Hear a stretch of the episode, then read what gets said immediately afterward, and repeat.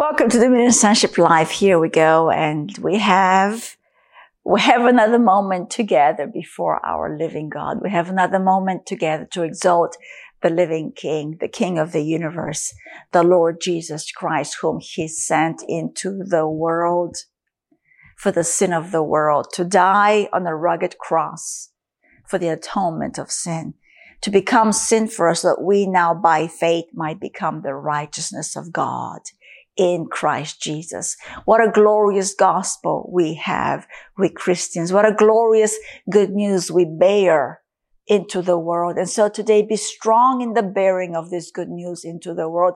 Today, be encouraged to stand strong before your God and to walk boldly before Him, declaring the truth of the Word of God, that there is only one way to the Father. There's only one truth. There's only one God, one life. And this is the way of God through the Lord Jesus Christ. And so when we present this message, the uniqueness of the message, the intensity of the message, the narrowness of the message, it is actually true life to another.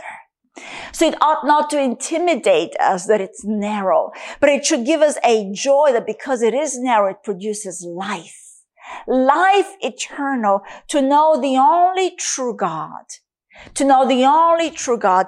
And so my title for today is a true continuation of last Sunday. Last Sunday we talked about knowing Him who is true. And today it is the one true God. The one true God. The one and only true God.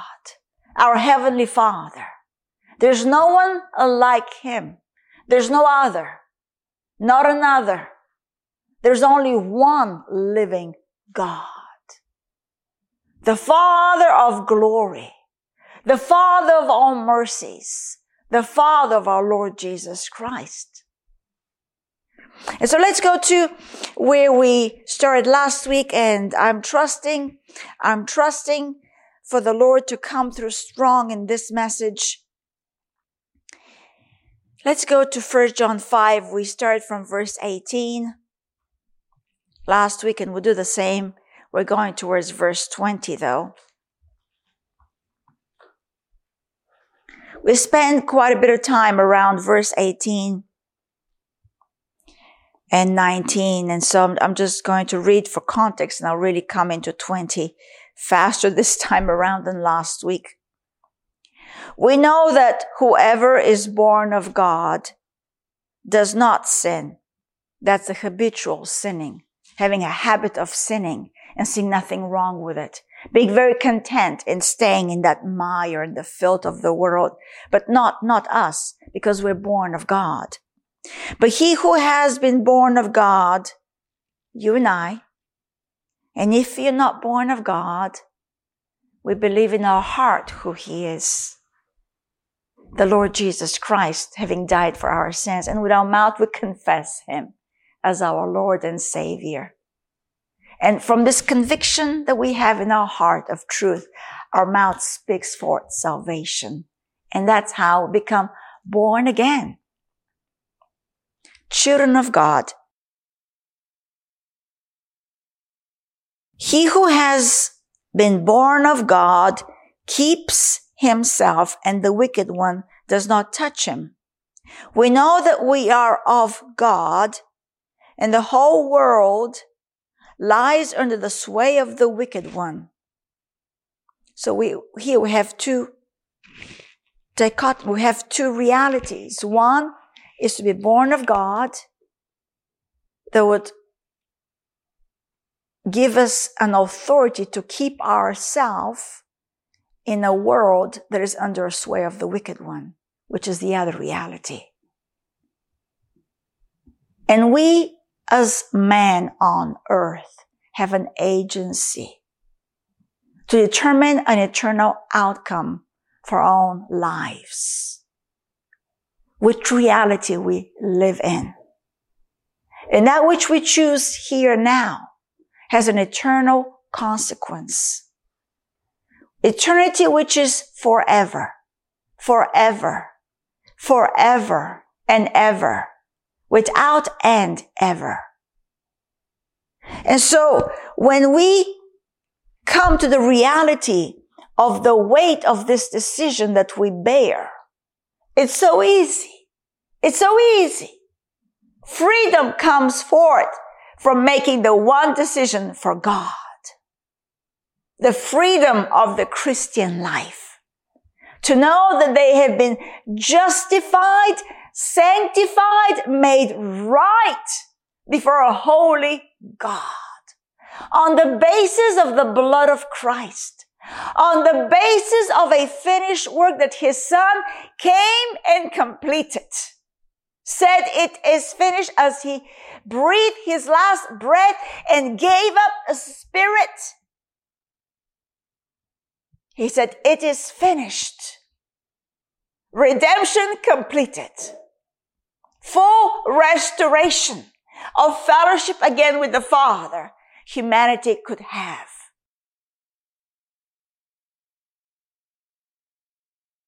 Verse 20, and we know that the Son of God, the Lord Jesus Christ, has come and has given us an understanding. That which I said comes from an understanding he has given me through the Holy Scriptures. That's not a figment of my own little imagination. I went somewhere and it just dawned on me. I did have a vision of the Lord Jesus Christ on the cross when I became born again many years back. But thereafter, he put me in the Scriptures and explained the vision of the cross.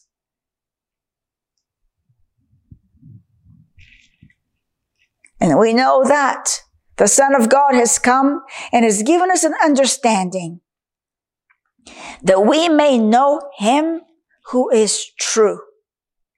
And we are in him who is true, in his Son, Jesus Christ, who is true. We're in him who is true, in his Son, Jesus Christ.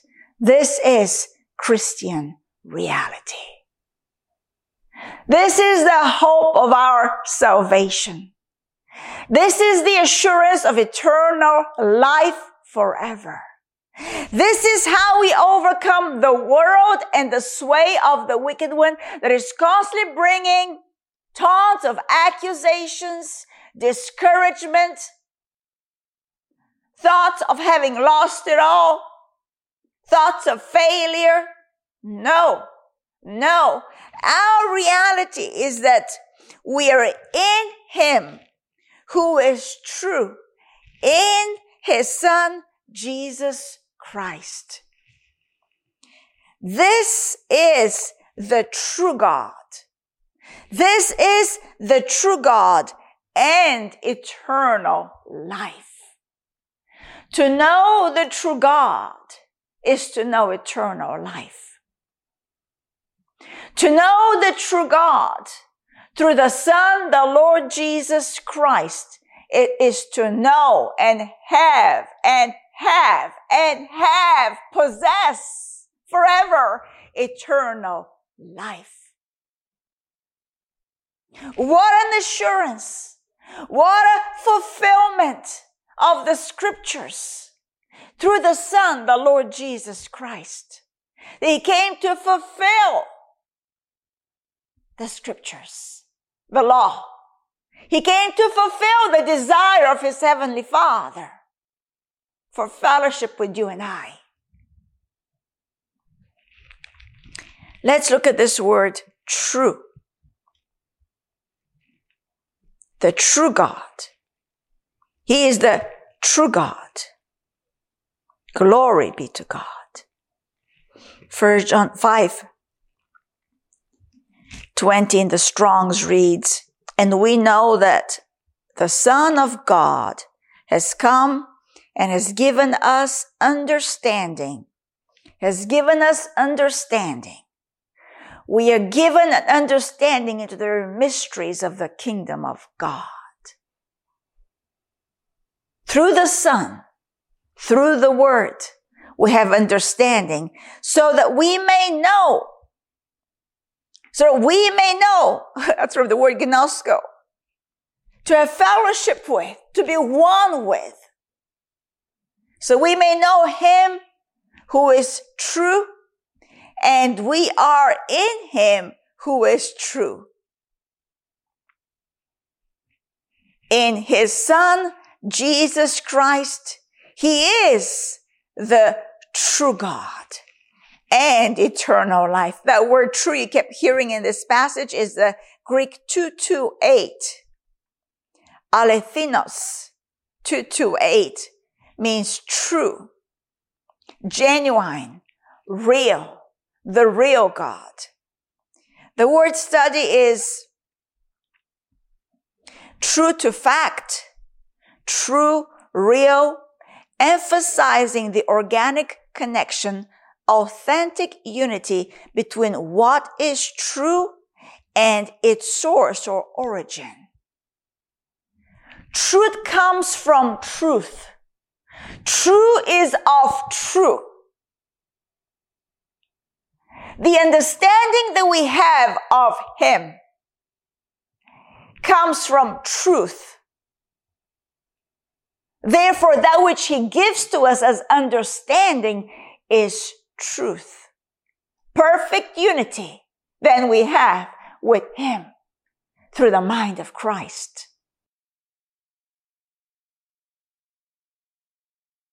This word, athelinos, substantially true, refers to what is essentially true, connecting visible fact to its underlying reality. This word then emphasizes the integrity of what is true, down to its inner makeup, reality, true inside and out.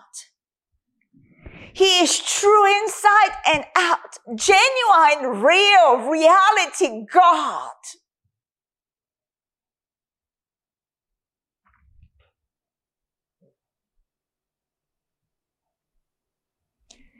Regarding a scholar here, this word, I'm reading from Strong's Concordance, you can go and read it for yourself, that sometimes this word carries something of the Greek meaning of real. But it is the real because it is the full revelation of God's faithfulness. Of God's faithfulness. The genuineness of God. The reality of God. The one true God. Now let's look at this word used by Jesus Himself. Let's go to the book of John and we'll look at some scriptures and trust the Lord would lead us in this teaching today in John. Where is John? All right. I should have a bookmark there.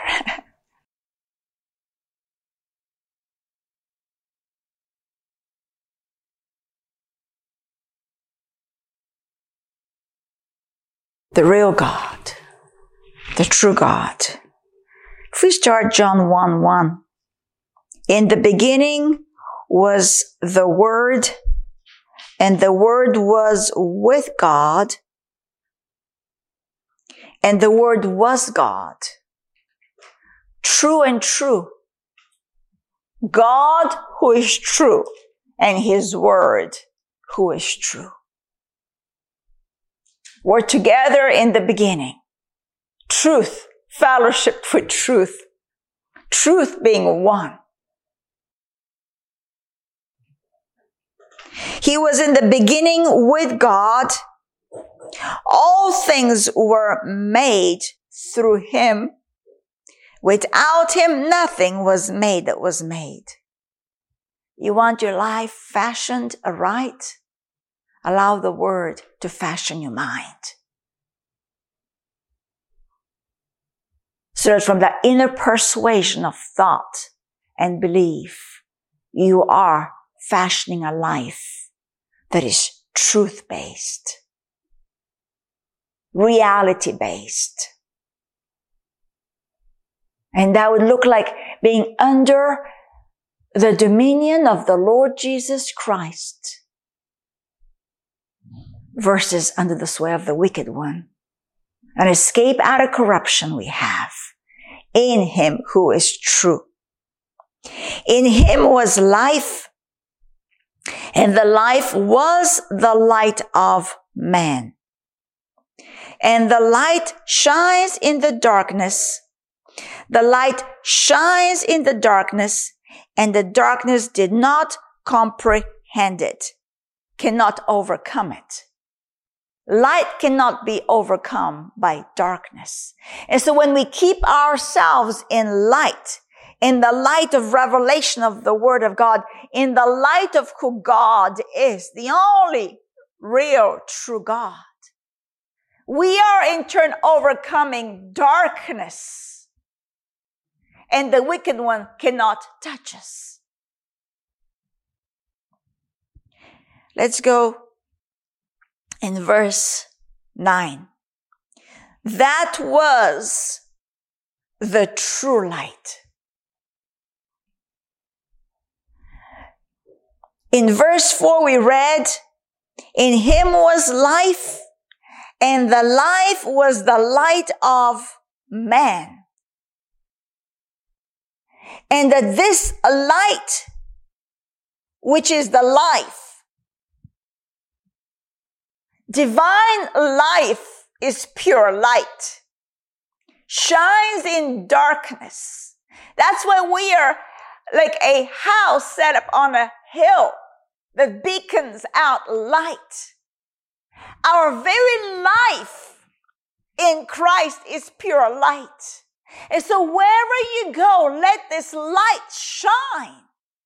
How? By manifesting the life of Christ. How?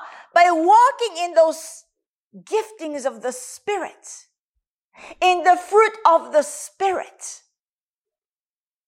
Primarily self-control. The two bookends of those, the fruits, was love and self-control.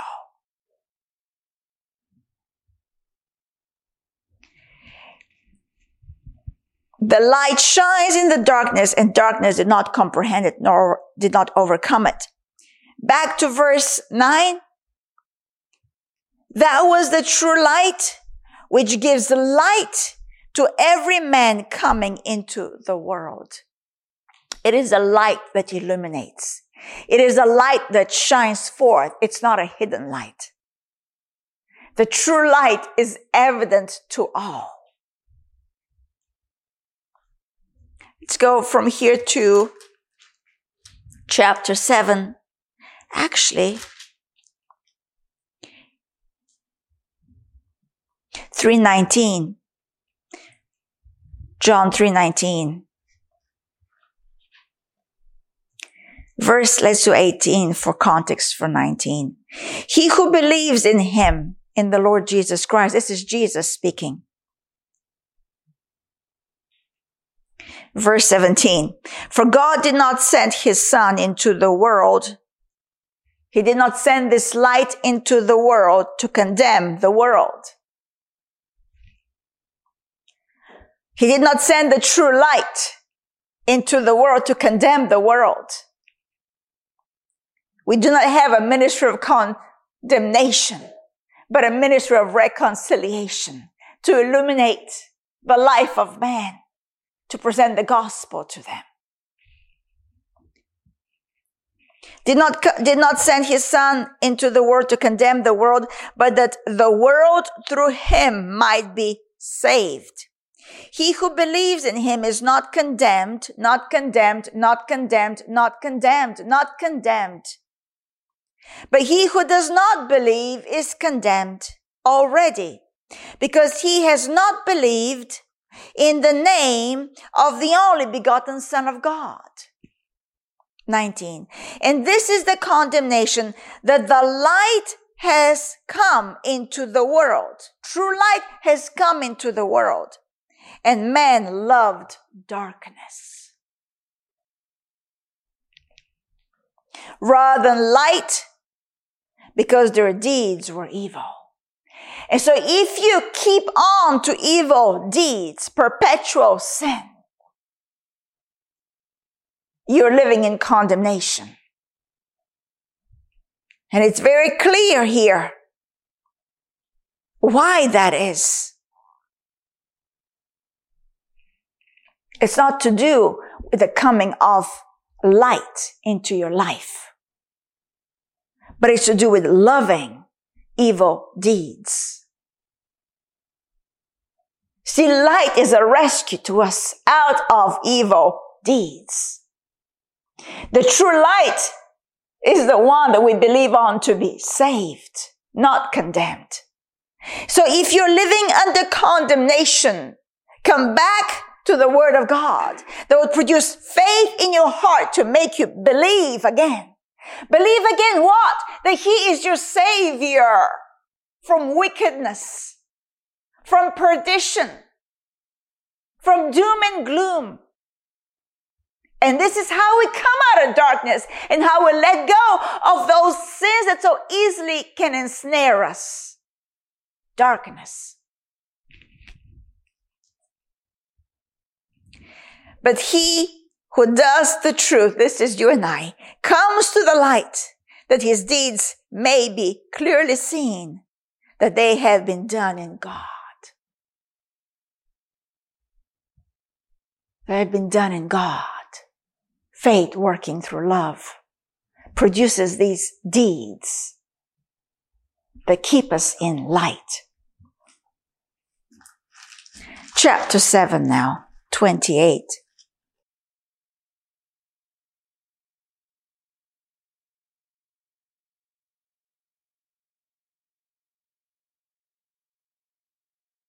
Actually, let's look at verse 16.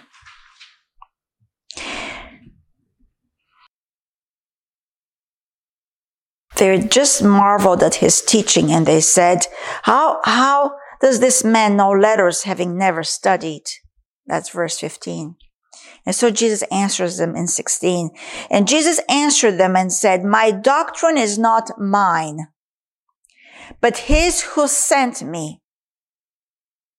Truth speaks truth. If anyone wills to do his will, he shall know concerning the doctrine, whether it is from God or whether I speak on my own authority. He who speaks from himself seeks his own glory, but he who seeks the glory of the one true God, who sent him, but he who seeks the glory of the one who sent him is true. No unrighteousness is in him. Now we can go to verse 28. And Jesus cried out as he taught in the temple, saying, You both know me, and you know where I'm from. And I have not come of myself, but he who sent me is true. This is again, he who sent me is true. Whom you do not know, but I know him, for I am from him, and he sent me. When we receive Jesus, his son, we are receiving his truth. We are receiving pure doctrine, the very words of God, for they are one. In 8, let's go to chapter 8. In verse 12 is, oh, I love this verse. This whole context is so beautiful. It is the adulteress caught in the very act of adultery, and here the religious minds want to accuse her and stone her, and really to ultimately ensnare the living word, to ensnare the living God, to ensnare truth. You cannot ensnare truth. And so they're using this as an opportunity. They're using this as an opportunity to ensnare him. And we know how the story goes. He looks at that woman after everyone had left, all the condemners had gone. And he said, "Woman," in verse 10, "where are your accusers of yours? Has no one condemned you?" And she said, "No one, Lord." And Jesus said to her, true light said to her, "Neither do I condemn you. Go and sin no more." This is what true light does. It brings a way out of darkness. Go and sin no more, with no condemnation attached to it. But I'm coming for verse 12 here. Then Jesus spoke to them again, saying, "I am the light of the world." What a beautiful context God chooses to place this statement in.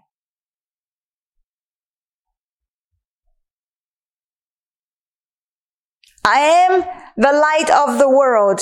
He who follows me shall not walk in darkness, but have the light of life.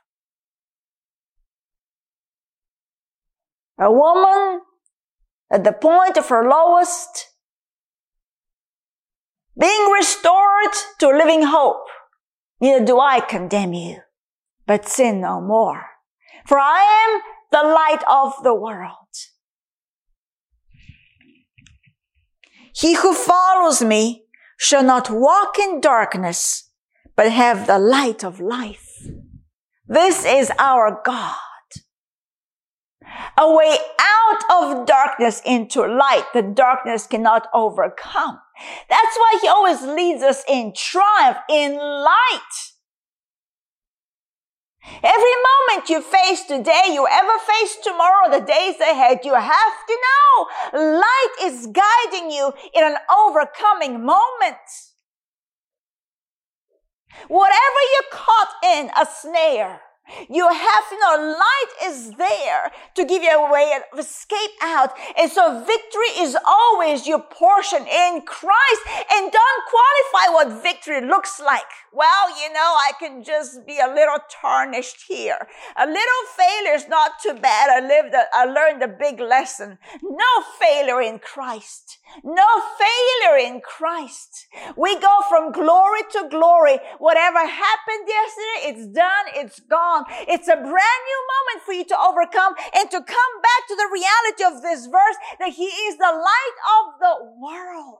And if we follow him, and we are following him, then we'll not walk in darkness.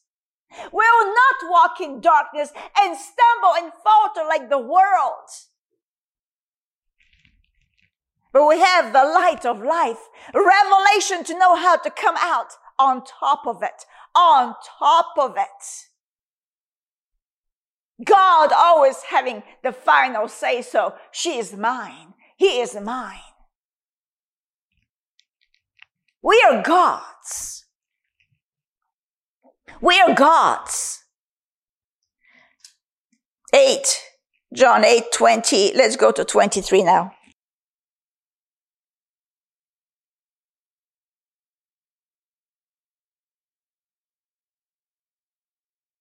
He said to them,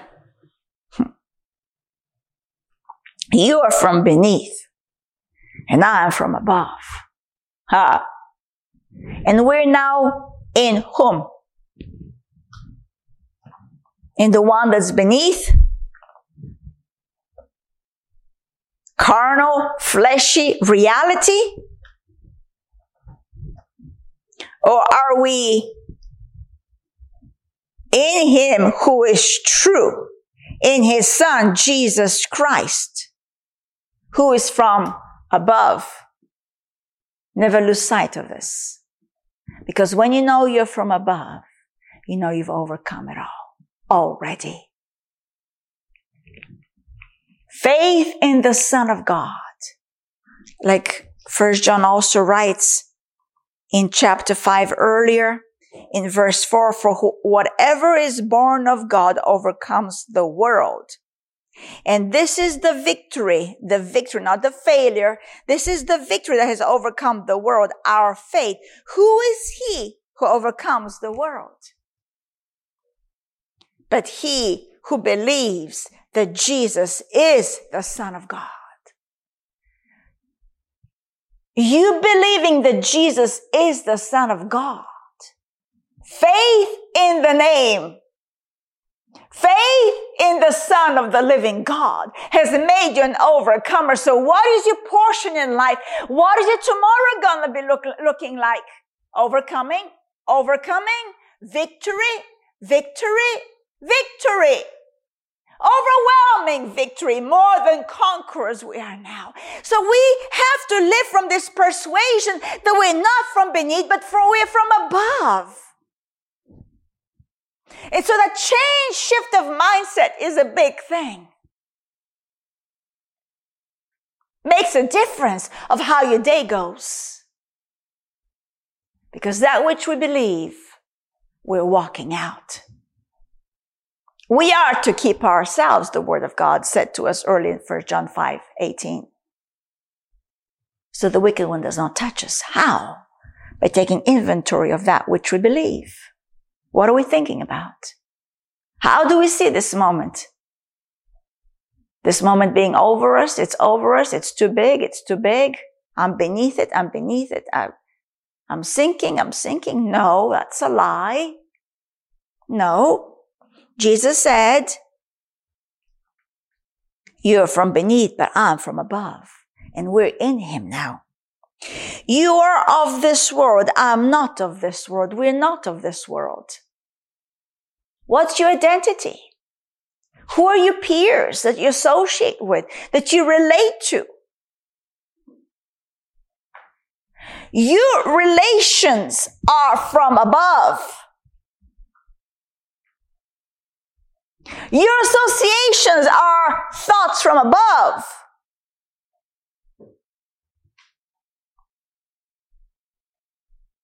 And that would mark your peers.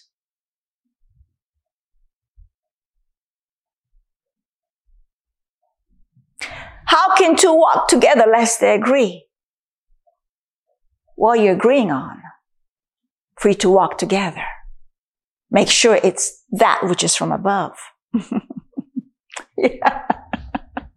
Make sure it is that which is from above. That's how you make distinctions. I'm not of this world, he said. Therefore I say to you that you will die in your sins, for if you do not believe that I am he, you will die in your sins. From here, verse 26. Actually, let's go to 28 instead. 28. Then Jesus said to them, when you lift up the Son of Man, then you know that I am he, and I do nothing of myself, but as my Father taught me, I speak these things. And he who sent me, is with me. The Father has not left me alone, for I always do those things that please him. I always do those things that please him. In verse 26, I wanted to read that before 26. So now 26 says, I have many things to say to you and to judge concerning you, but he who sent me is true, because they are one. And I speak to the world those things which I heard from him. But he who sent me is true, and I speak from the one that is true, the same as what he says. Which then in turn here we see this is our identity as well, that we are from above, we're not of the world, and we say what the Father says, which is what Jesus says. And only that is true. If you want to be an imitator of the true God, the only true God, then you have to sound as the only true God sounds.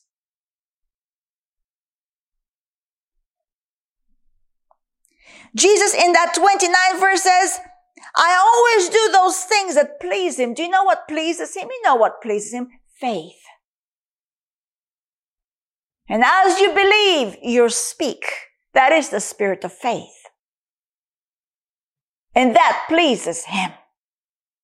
Homologio, to say the same as he says, pleases him, for that is the true expression of your faith.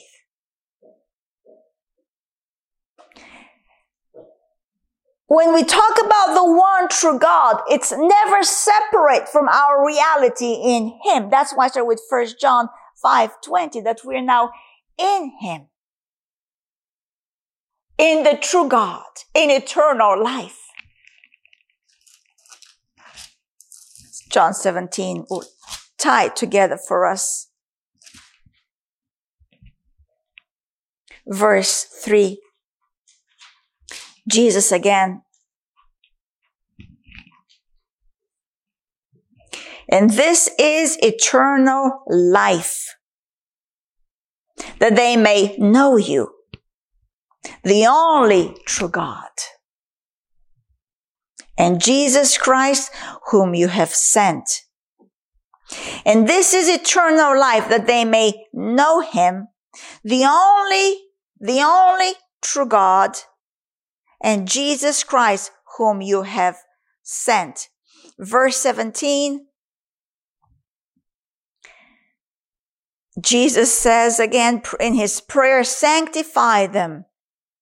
He prays to the Father, sanctify them by your truth. Your word is truth. When we say we are Christian, at that moment, what we're saying is we are of truth. Therefore, we are truth speakers. Lying ought not to be found in our midst at all. Who is the father of all lies? The one under whom the whole world is under his sway, the wicked one. We're not of those. So to speak aright is to speak truth, which is his word. His word is truth. Because that pleases him. That pleases the only true God. And really that's what we live for, to please him. Let's go to backtrack to chapter 15. Because we live in him. Because we are where? In him who is true. In his son, Jesus Christ. And here John tells us in chapter 15 what that looks like. Jesus says, I am the true vine. And my Father is the vine dresser. Every branch in me that does not bear fruit, he takes away. And every branch that bears fruit, he prunes, that it may bear more fruit. You are already clean because of the word which I've spoken to you. Truth cleans us. His word is truth, and the word he has spoken to us has cleaned us. You want to stay clean? Continue in the word. And that word is setting you free from all the lies that are found in this swaying of the wicked one, to want to mesmerize you with a lie, to captivate you in a snare that really you have dominion over to overcome. It might seem a little elementary. It's not elementary. This is the core of Christianity. You are already clean because of the word which I've spoken to you. And when you remain in his word that he's spoken, he has cleaned you up, and you are a doer of his word, you are his disciple indeed. Because the truth has set you free to serve him, the living one. Abide in me and I in you. Abide in the true vine. Abide in the true God. And the true God abides in you. Truth abides in you. And it is truth that is keeping us in this hour. As the branch cannot bear fruit of itself unless it abides in the vine, neither can you unless you abide in me. How do we abide in him? By being partakers of his nature. Back we go now to John chapter 6. How do we get to know the true God? By being partakers of his nature, his very offsprings. We are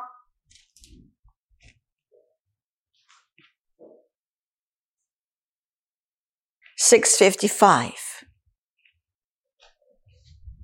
What a powerful portion of scripture. In 53, Jesus says to his disciples, to the Jews, they're quarreling. How can this man give out his flesh? Because he just said, Jesus said, he is the true bread. He is the bread of life. He is the bread that comes from above, from the heavenly Father. The living bread he is. In 51, Jesus says, I am the living bread which came down from heaven. If anyone eats of this bread, he will live forever. And the bread that I shall give is my flesh, which I shall give for the life of the world. The Jews therefore quarreled among themselves, saying, how can this man give us his flesh to eat? Verse 53. Then Jesus said to them, most assuredly I say to you, unless you eat the flesh of the Son of Man and drink his blood, you have no life in you. Unless you're partaker of truth, we identify that he is truth. Jesus is truth. He is the way. He is the truth. He is the life. If you partake of this narrow way, if you partake of truth by eating his flesh, drinking his blood, you have life. But if not, there is no life in you.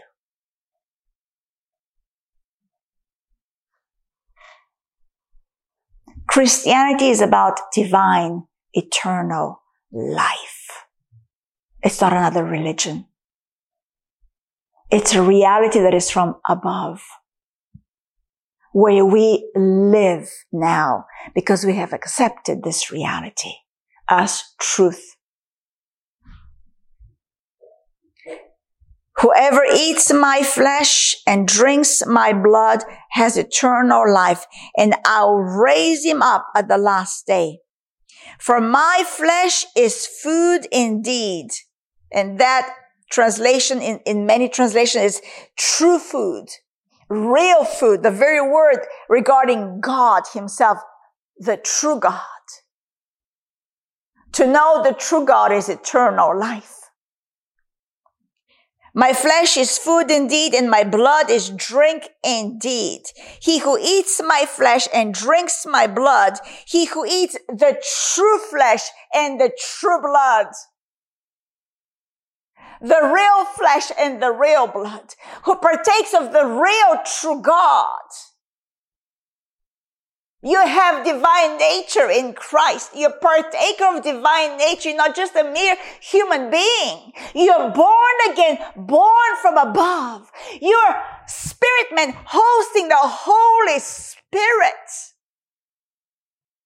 that is quickening your mortal body, strengthening you sinews to believe and to run the race of faith, to please your heavenly Father, the only true God.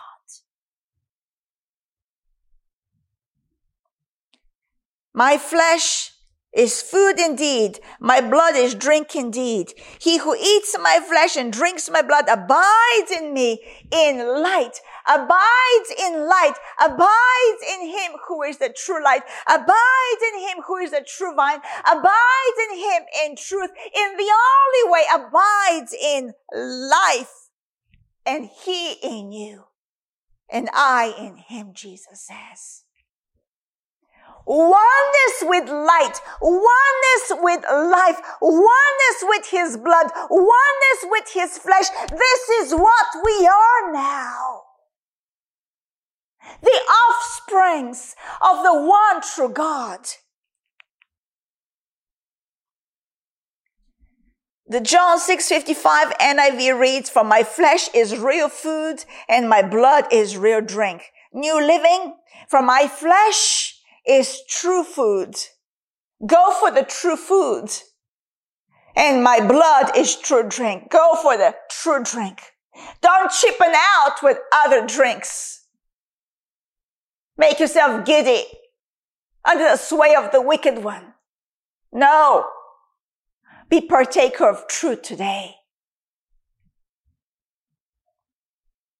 The ESV. My flesh is true food. My blood is true drink. That word true, real, reality. I want to go to the book of Acts and look at some accounts of the true God.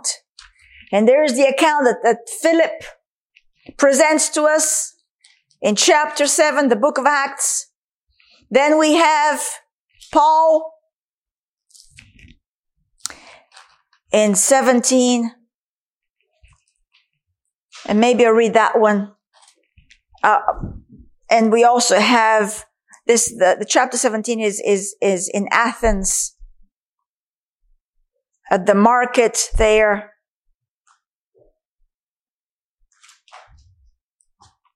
And then we have the account before King Agrippa, but I'm gonna go to chapter 17, the book of Acts, and as the Lord leads, we can continue this message next Sunday. The one true God. Know the one true God. Don't be mesmerized by a lie today and veer off from the truth of the Word of God. Don't sell out to a cheap thing that gives a thrill for a little moment and then wants to taunt you for the rest of your life that you yielded to something that was not right. Come to the true light. There's no condemnation there. He'll lead you out to sin no more. He'll lead you out in those green pastures for his name's sake. He'll lead you out. He's leading all of us out. He's leading all of us out. In truth he goes, and we follow after truth.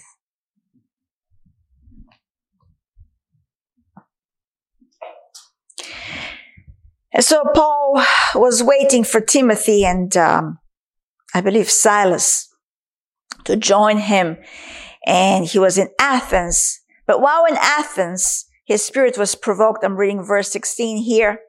His spirit was provoked within him when he saw that the city was given over to idols. Is your spirit within you provoked when you see all the idolatry around you? It ought to be. Paul was provoked by that idolatry. And so, verse 22.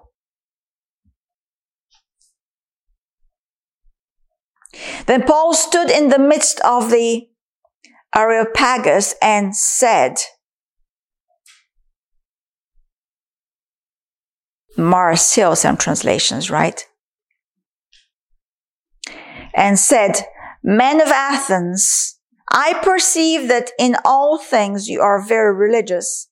For as I was passing through and considering the objects of your worship, I even found an altar to this inscription, with this inscription, to the unknown God," to the unknown God, known by us. "Therefore, the one whom you worship without knowing, him I proclaim to you."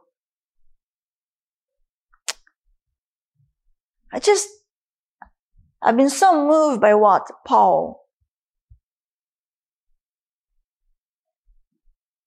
by that which moved Paul, a conviction of zeal for the one true God that cost him everything, that brought about such a persecution from his fellow men, from the Jews whom he loved. and even than Gentiles. And yet he was more readily received by the Gentiles than his own men, the Jews. Suffered such persecutions and did not count his life dear to give it all for God. This Paul, that was so bent on destroying those of the way, had a revelation of the one true God that he was persecuting, and stopped. Jesus stopped him in his tracks. And what a conversion. What a conversion.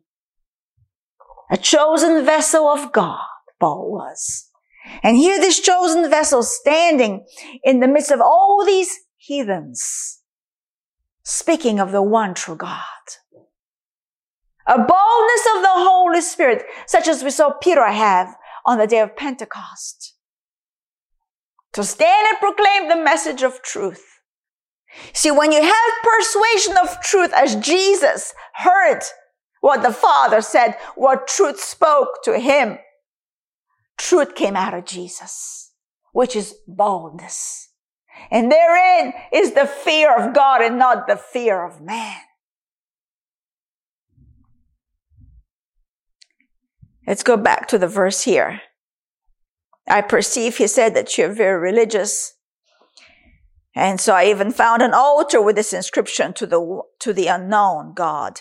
And the word continues. Therefore, the one whom you worship without knowing him, I proclaim to you. God who made the world and everything in it. This is the one true God. God who made the world and everything in it, since he is Lord of heaven and earth, does not dwell in temples made with hands, nor is he worshipped with man's hands as though he needed anything, since he gives to all life, breath, and all things. God is the giver of life and all good things. God is not a taker away. God is not a stealer. Satan comes to steal, to kill, and to destroy. God is a giver. He gives to our life, breath, and all things.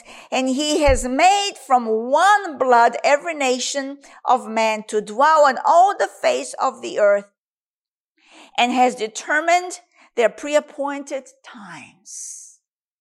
You've been appointed by God in his determination to be right now alive, to declare his glory and majesty, his dominion.